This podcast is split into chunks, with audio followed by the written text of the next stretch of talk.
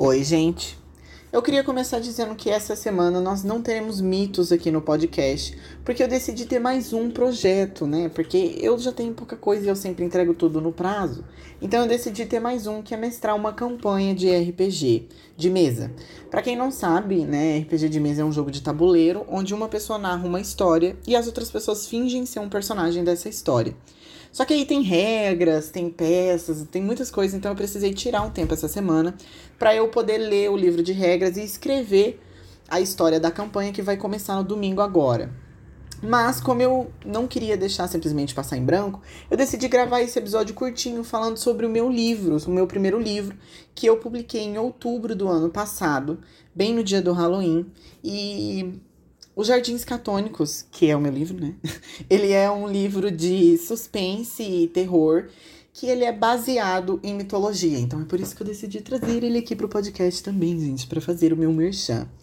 Então, uh, Os Jardins Catônicos ele é um livro de suspense pelo ponto de vista de um médico chamado Evan Wright, que ele perde a sua filha e a sua esposa para uma doença horrível e ele passa a ser consumido pelo luto e pela culpa. O Evan, gente, ele era um, ele não era um médico qualquer, ele estava fazendo um PhD na Suíça e ele foi chamado pelo Conselho de, de Medicina Internacional para que ele pudesse montar uma equipe de pesquisa e pesquisar sobre uma praga que estava começando a surgir na Europa. E essa praga, ela é muito semelhante à peste bubônica, então é por isso que existiu uma urgência. Só que aí, durante essa, essa fase de pesquisa, ele acaba perdendo a filha e a esposa dele. E assim, aí já existia também toda a coisa do, do isolamento, né? Por conta de ser uma pandemia.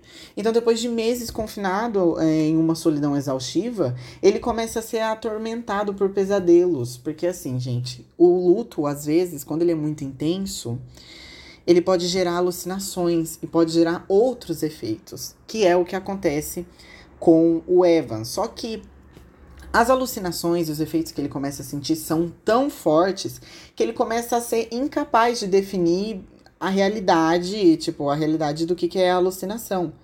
Só que tudo muda quando o Evan descobre que talvez a filha dele esteja viva. Então, assim, gente, eu não posso falar mais, porque, como é um livro de suspense, eu tenho medo de acabar dando alguma informação que vá é, tirar um pouco o suspense, ou que vai ser spoiler. Mas o livro, como eu falei, ele tá disponível na Amazon.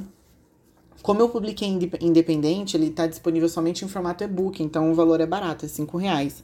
Então vocês podem pesquisar por Os Jardins Catônicos, como tá no, no nome do episódio, ou vocês podem clicar na Linktree na bio do Instagram do podcast, que eu vou deixar lá também, que daí é só clicar e comprar.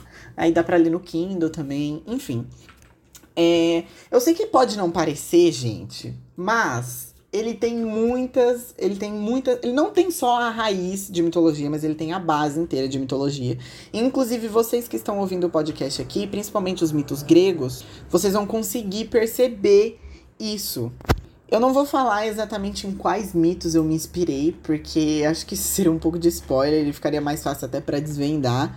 Mas eu também me inspirei em outras obras, como Paraíso Perdido, que conta meio que. É uma versão do livro de Gênesis, só que pelo ponto de vista de Lúcifer. Porque, como eu falei para vocês, o livro ele é um pouco de terror, ele tem essa vibe de suspense.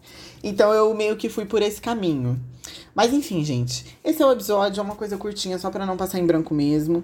Eu espero que vocês gostem do livro. Quem comprar e ler, por favor, me manda feedback lá no, pod, lá no Instagram do podcast, no podcast do Instagram, lá no Instagram do podcast, arroba tudo de mitologia. E eu vejo vocês na semana que vem, que eu vou fazer dois episódios na semana que vem para compensar essa semana sem episódio, tá bom?